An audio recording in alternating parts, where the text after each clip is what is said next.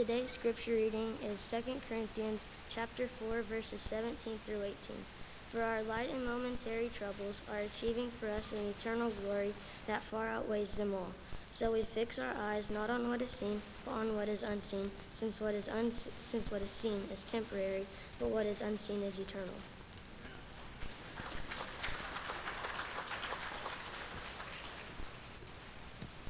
Good morning, church. If scripture reading could earn a gold, that was gold, right? Open your Bibles, please, to John chapter 4. A couple of um, commercials before we get rocking. First of all, I've been asked to remind you of the sign up sheet out in the foyer for Eastern European missions. They're going to be having a great banquet in San Antonio, uh, and they'd like to know how many to prepare for. So please, if you're going to be making your way there, uh, please sign up this morning. It's going to be the last morning to do that. Secondly, the women had a great women's retreat. Uh, I got a chance to visit with several of them yesterday afternoon and said that Marilyn just did a great job with weathering the storms of life and the material she covered there. So uh, God answered our prayers for that.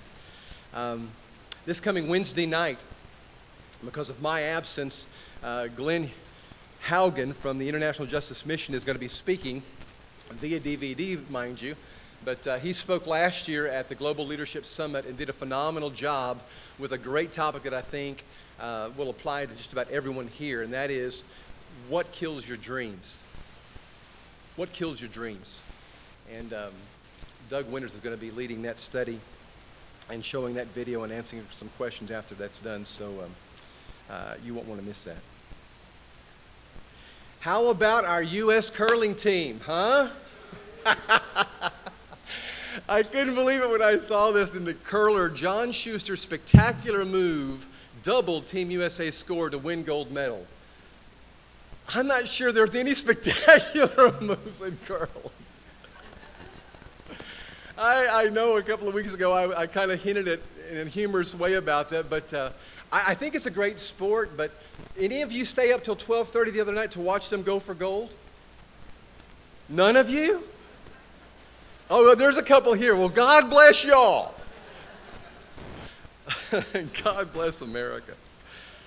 I mean, an Olympic sport, it sounds like something my wife wears in her hair. Not you put around your neck. So, anyways, U.S. curling. Truth is, though, I am proud of any athlete who wins gold at anything. Um, it's not easy to achieve. And so I am, I'd say all that in humor. But if you miss that miracle, do you believe in miracles? I don't know if that applied to the U.S. team winning in the curling, but if you missed that miracle, this morning we're going to be taking a look at one in John chapter 4. When we read this text, John the Apostle doesn't refer to what takes place here as a miracle. He calls them signs.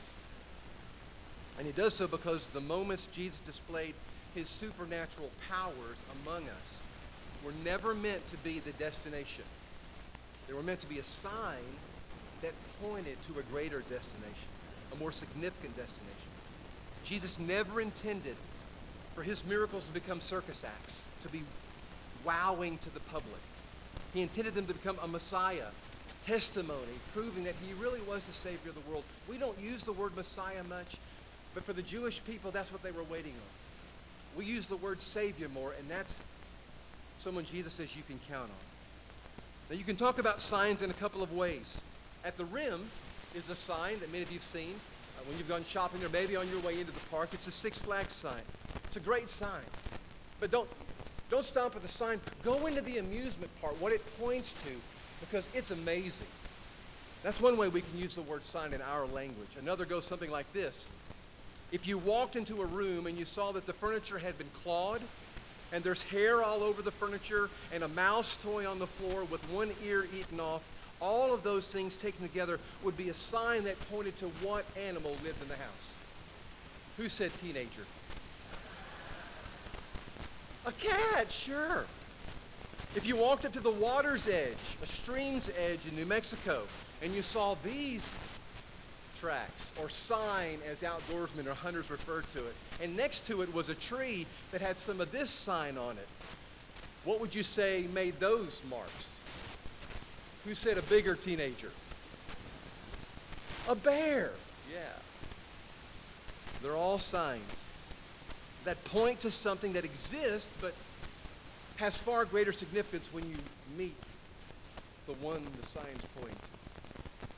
John would say that works very well with what he's trying to say in his gospel about what Jesus did among us. The Six Flags sign's great, but it's nothing compared to the amusement park that's inside. Those bear tracks by a stream are cool to find, but I can assure you they are nothing like finding the real thing in the forest. John says this is the second of Jesus' signs that he performed. And before we get to the second one, let's pray. Father, every step uh, this message has been a step in faith. And so I ask today that uh, as you did on that seashore so many years ago, you take the sack lunch of the message and you break it uh, for this family that's gathered here, that you would bring something in it and through it through the power of your Holy Spirit that helps us to leave here looking a little bit more like your son Jesus before we walk in. That's not just a prayer I know that I pray, but I know the Assembly of God Church is meeting. First Assembly is meeting right now, and I don't know what part of the service that they're in, but I know what that service is about. To make a big deal about you like we've hoped this one would be today. Please be with them as they focus on the Word, as they break bread together. Together we're asking, unite our hearts. We want to be a part of the prayer Jesus prayed. Make us one so that the world might believe you truly did see and that he matters. And we ask all this humbly in Jesus' name. He hadn't spoken to his dad in over five years. That's because their last words were spoken on opposite sides of the room and on the opposite sides of a certain issue. And they were angry words, and they were wounding words, and they were divisive words. However, they had one mutual thing in common. Each knew they were last words. But here was Garrett standing outside his dad's door in Beverly Hills. From the suburbs of Buffalo, New York, he had emptied his savings account to fly across the country to talk to his dad about a grandson his father didn't even know existed. Before we knocked on the door of his dad's mansion, he took a step back to call his wife Carrie and let her know that he was safe. He, he just realized then he hadn't texted her to let, him, let her know that he was all right. But The cell phone wasn't there in his pocket. He was guessing he left it at home. Before he could get that another thought, though, the door opened. And there was his dad. Can I help you? Garrett said, As a matter of fact, you can, Dad. I've not no right to be here, but I've got something I've got to ask you. And I, I understand after the things that, that I said to you the last time that we were together, I understand if you slammed that door in my face. I have no right to say those things to you. I had no right to keep distant from you for these last five years. But you've got a grandson, Dad. His name's Kendon. He's four years old, but he's dying, Dad. He's dying. I need $30,000 to get him some experimental treatment that may be his last hope, but even that might not work. I know it's asking a lot, but I'm begging you, please, could you help me?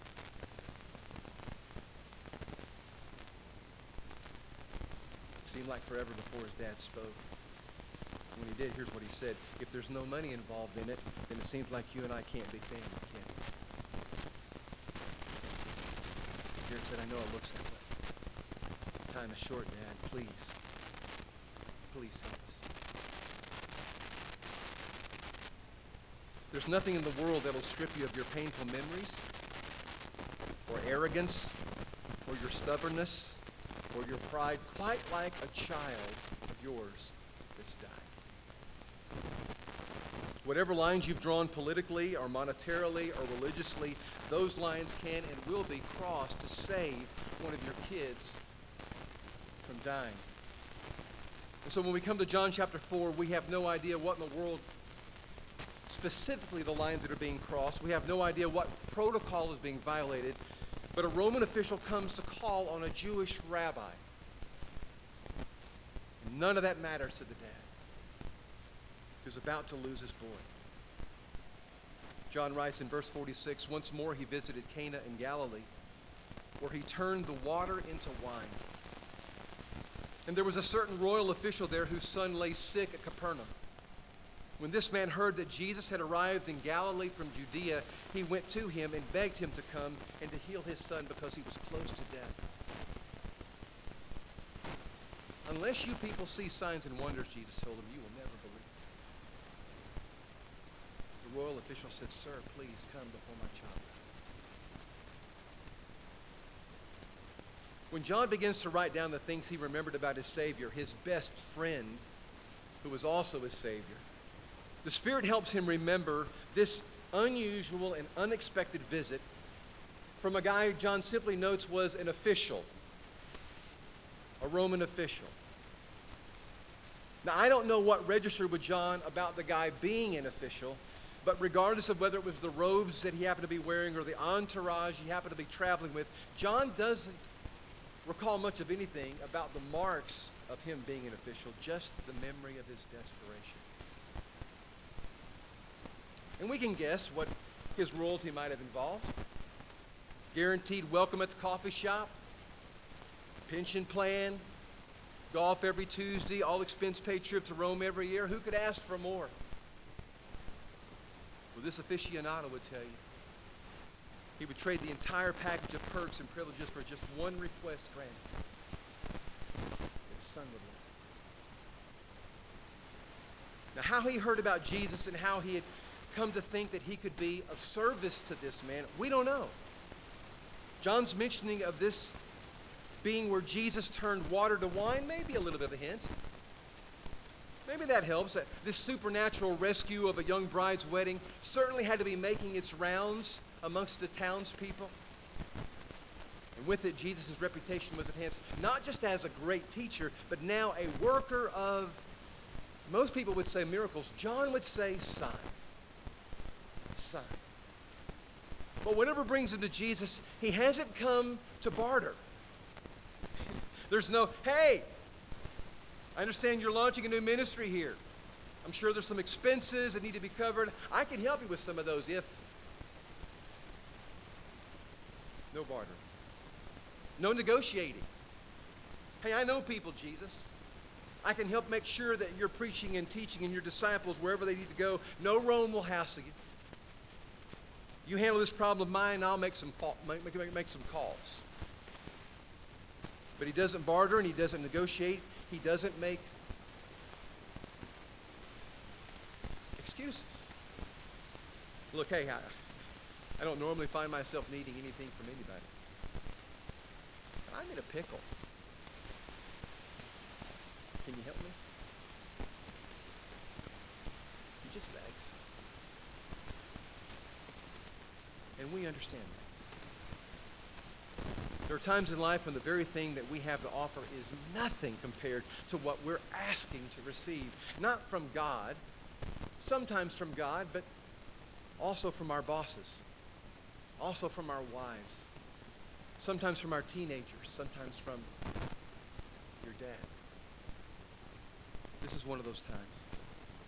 What in the world can you offer in exchange for a child's life? Is there such a bargaining chip? I don't think so.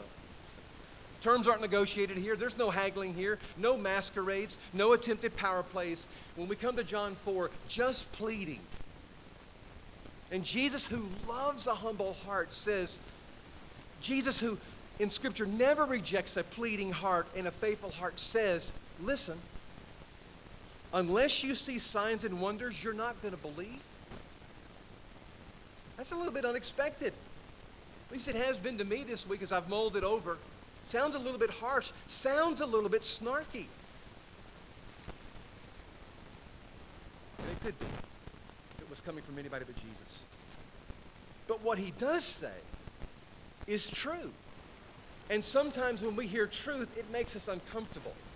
And we're not quite sure what to do with uncomfortable in this nation anymore because we, we live to be comfortable. That wasn't Jesus' top priority. Truth was. And what he says is absolutely true. Unless we see signs and wonders, we can't believe. I mean, how can we? Every one of their dogs seems to have some version of the truth about how to live and some figurehead whom we're supposed to look to to give it to us. I don't think Jesus is dishing on this man's effort. I don't think he's dishing on his request by saying, unless you see signs and wonders, you're not going to believe.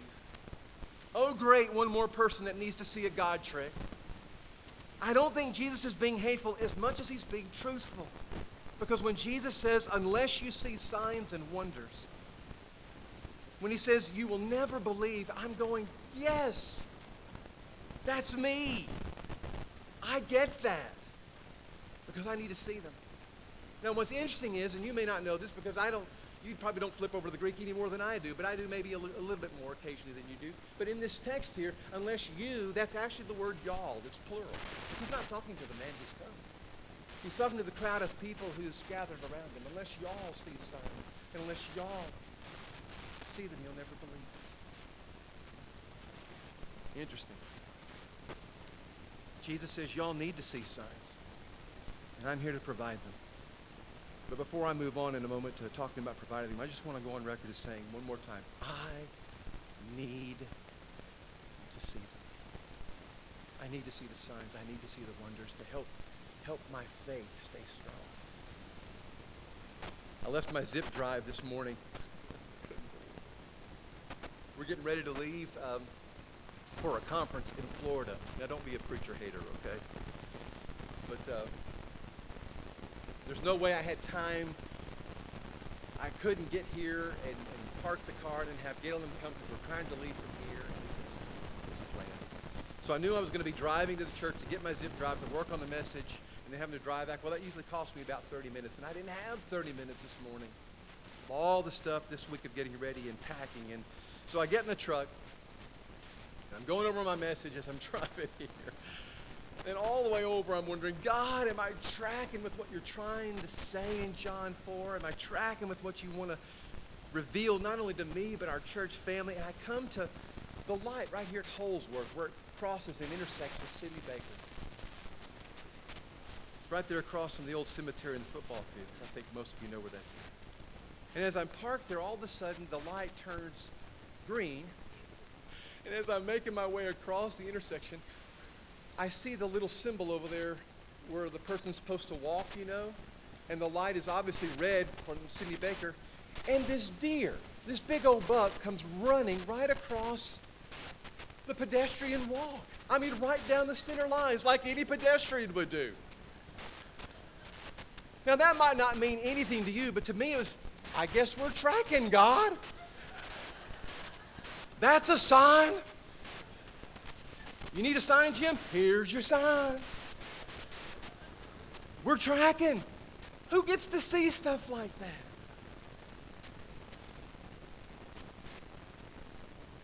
I saw another one at Starbucks this week. I was meeting a brother there for some coffee. So I got there a half hour early just to just to be quiet with, with God and look at his incredible river there. And it was incredible. Mist was rolling over the water from the south to the north, and from the north to the south was this brand new family of ducks, about eight of them in a row, and they were they were swimming against the mist.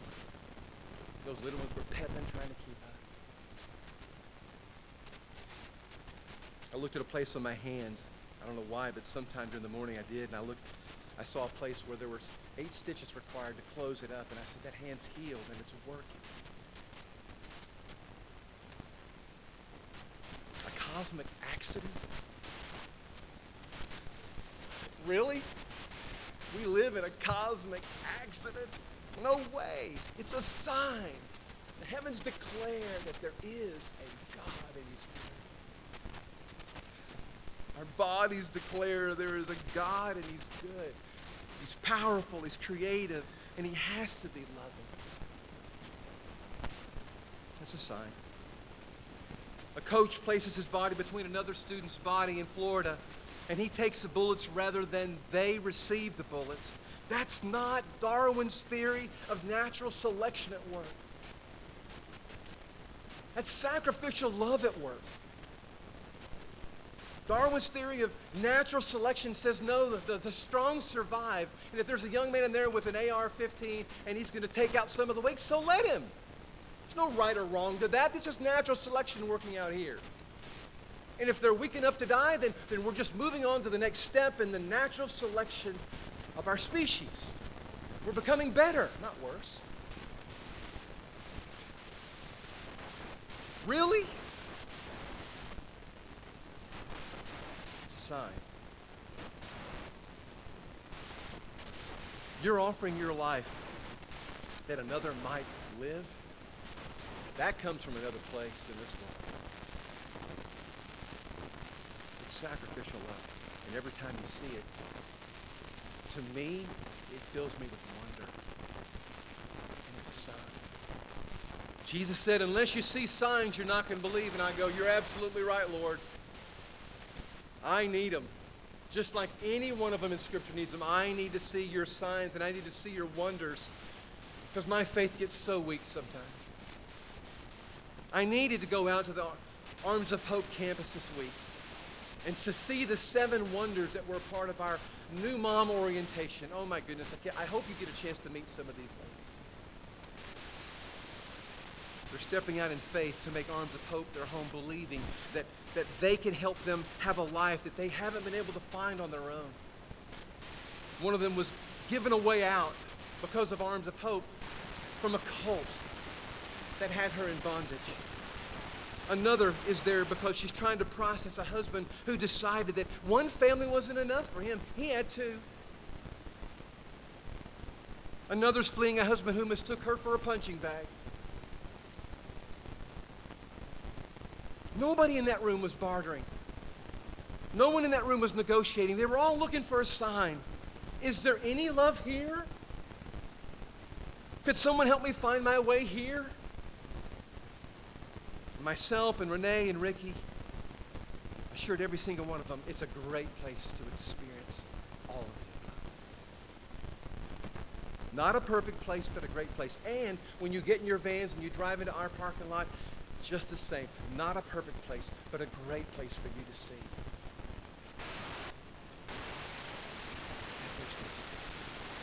there's, a different way to live. Church, I, I hope I didn't speak out of turn, but we want to be that kind of sign, don't we? There's a world out there who needs that kind of sign. And it will make them wonder if they see.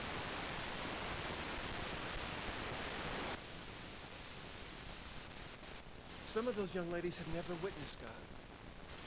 Some of them have never met God.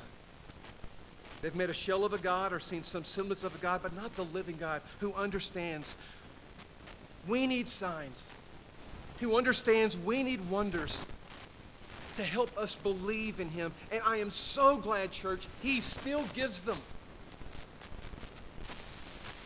Just as He gave this desperate man, here's what Jesus said Go. Go. Your son will live.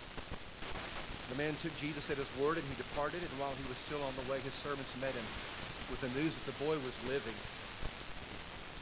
When he inquired as to the time when his son got better, they said to him, Yesterday, about one o'clock. That's when the fever left him. And it was then that the father realized that this was the exact time in which Jesus had said to him, Your son will live.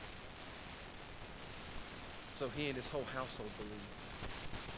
This was the second sign Jesus performed after coming from Judea to Galilee. Two quick observations about this second sign that I'm taking away with me. First is this. Jesus is interested in you having faith over some formula. Next slide, guys. Jesus is interested in you having faith over some formula. And you may have turned to John 4 sometime looking for that formula that was going to, to get from God what, what you needed in the moment. But I want to say that's what I take away from John 4 is this, that if you read this text, you're going to walk away from this, this is no formula for how you get something from God, but it is that this is what God's needing. He's needing your faith. God's not like room service, where you place an order and you count on it being delivered. I know there are passages that are preached like that. I know there are preachers who preach that. I'm not one of them. Could never be one of them. Because followers of faith have had their faith shipwrecked because of teaching and preaching like that. Bring your hurts and your helplessness to God, is what Peter encourages us to do. Humble yourselves, therefore, under the mighty hand of God, that he might lift you up in due time. Cast all your anxiety on him because he cares for you. That's a passage of scripture you may want to write down if you hadn't read that for a while. Guys, next slide, please. Humble yourselves, therefore, under God's mighty hand, that he might lift you up in due time. But you cast all your anxiety on him because he cares for you. Your hurts, your brokenness, your needs, they may not be obvious to us, but they're obvious to him. And, by, and Peter wants to assure us he cares. So take them to him, tell him about them, but not to negotiate, not to barter, not to make promises you can't keep, but to engage with him. Please know, he's not your supernatural wait staff. He's not your supernatural vending machine. He's your father who doesn't want to engage in a deal. He wants to engage you through faith in him. You said, well, Jimmy, what do you mean by faith? Well, back to John chapter 4 and this unnamed official. All we know about his faith is, is he's got some kind of crazy hunch and a high hope that this Jesus can help him. That's all we know about his faith, but I don't think it's a bad definition. A conviction that God can and a hope that he will. That sounds very similar to what the Bible says about faith in Hebrews chapter 11 verse 6. Next slide, guys. Without faith, no one pleases God. Anyone who comes to God must believe that He exists and that He rewards those who truly want to find Him. Not too complicated a formula, is it? If you're looking for one. Because faith isn't some mystical experience. It's not some midnight vision. It's not some voice in the forest. It's a choice to believe that the one who's made it all hasn't left you here to figure it all out on your own. And is more than willing to come get in it and walk with you if invited. Two things quickly about this faith that I think the Bible talks about. Number one, it's not that God will do what you want when you exercise it. Faith is the belief that God will do what's right. Secondly, it's more than just something that we think or that we feel in our hearts. No, it's something we act on. Sister, God's help is always there. It's always near. It's always available. But very little results come from doing nothing. This father made the 20 mile journey from Galilee to Capernaum to seek an audience with Jesus. I think that's doing something.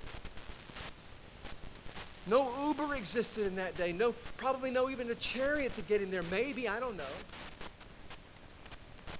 Compared to God's part, our part's always minuscule, but it's always, listen to me, necessary. We don't have to do much, but we got to do something. Write a letter. Ask for forgiveness. Call a counselor. Confess. I did it.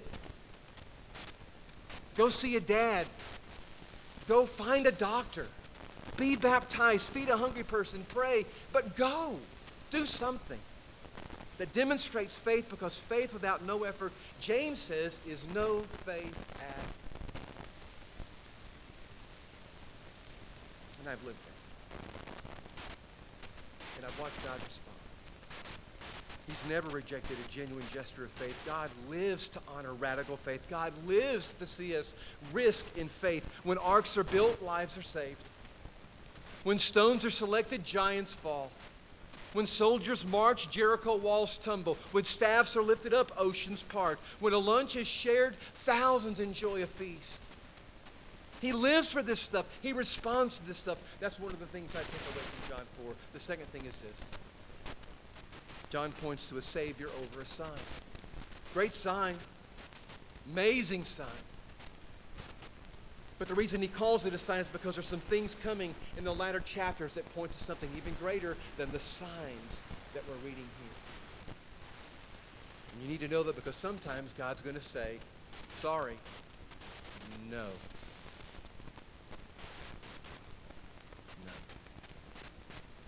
Not just not yet, but no. He did to his son in the garden just before he was going to be crucified. His son, his son asks him, God, if there's a plan B, I'm, I'm, open. If there's a way to not drink this cup that you're asking me to drink, I'm open. No heavenly answer that we're aware of.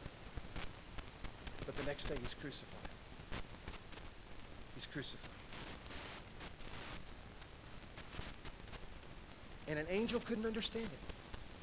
And no human that was walking with him, who had been with him for three, could understand. That fits in the plan? Really? But it fit in the plan. It was necessary part of the plan. And Jesus, who knew that God was good and knew that he would do what was right, submitted to that plan, could hear no. And sometimes, so will we. That, that God's writing this story He's inviting us into, that it's not about my story for the moment. It's, it's actually about a bigger story. And if I take my story and I allow Him to write my story into that, oh my, life gets really good. Not always easy, not always comfy, not always wonderful, but it gets really good. If you're looking for a formula, John 4 doesn't offer you one. But if you're looking for a sign that God loves you deliriously, He takes your hurts seriously, it's a sign that can be trusted. It's not a formula, but it's a sign. It's a supernatural event that points to something even more super. Definitely not natural. God getting on a cross, paying your sin debt when no way in the world you pay this debt off. I don't care how many financial peace universities you go to.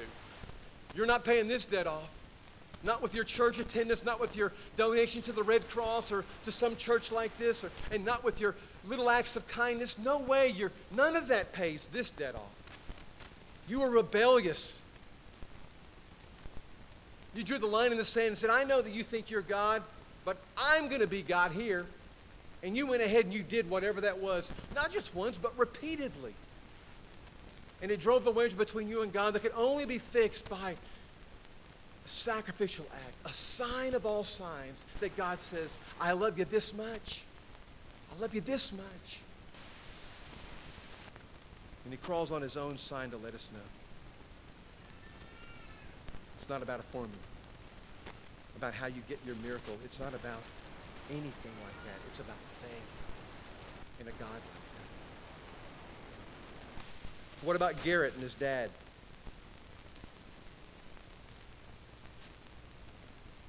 If there's no money involved, then it seems like we can't be a family, can we? Dad said. And Garrett replied, I know it looks that way, but Dad, time is short. My son's not doing well. Please. Help me with the money. And his dad said, I already have. Go home, Garrett. Is it Carrie that I talked to on the phone? She sounds like you picked a winner. I wired her the money an hour ago. He said, How did you know my wife's name was Carrie? He said, Well, you called my secretary yesterday to see if I was in town or not, and she called to tell me what you needed. And then she also called to tell me that if I didn't give it to you, she was going to kill me. She gave me your cell phone, but when I called it to talk to you, I got Carrie by accident. Go home, son. And I'm praying that you and your family will come back. I'm praying for you and your family to come back. Because you will always be my son. I think you'll find that your dad isn't the dad that you said goodbye to five years ago. And I have a hunch that the son I said goodbye to is not the same. What do you say we get to know one another?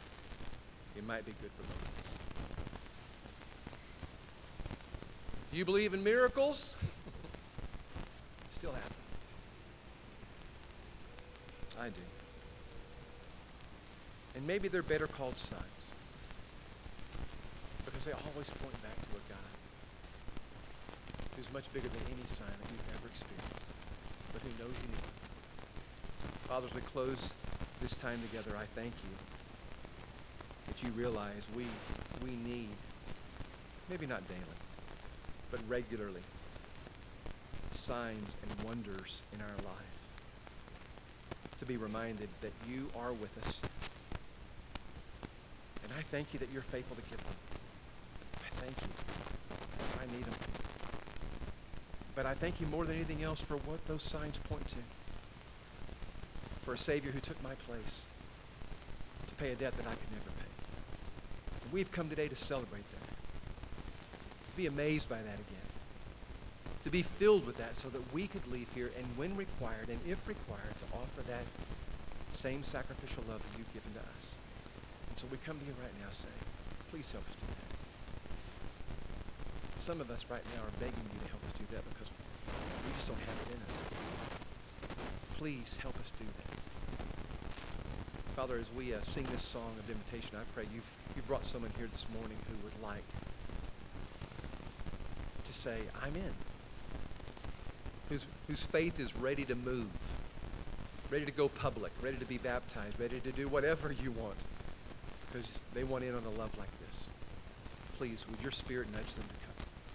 And if you brought a brother or sister near who's just, who barely made it, and who wasn't really sure you cared about anything, but some way, somehow, your word has found a way to their heart to reaff- reaffirm to them that you do. But they need some hands around them, praying over them, calling on the name of the powerful Savior that we love and serve. Would you please nudge them? For we ask him in Jesus Christ. And everyone said, let's stand and praise him, church.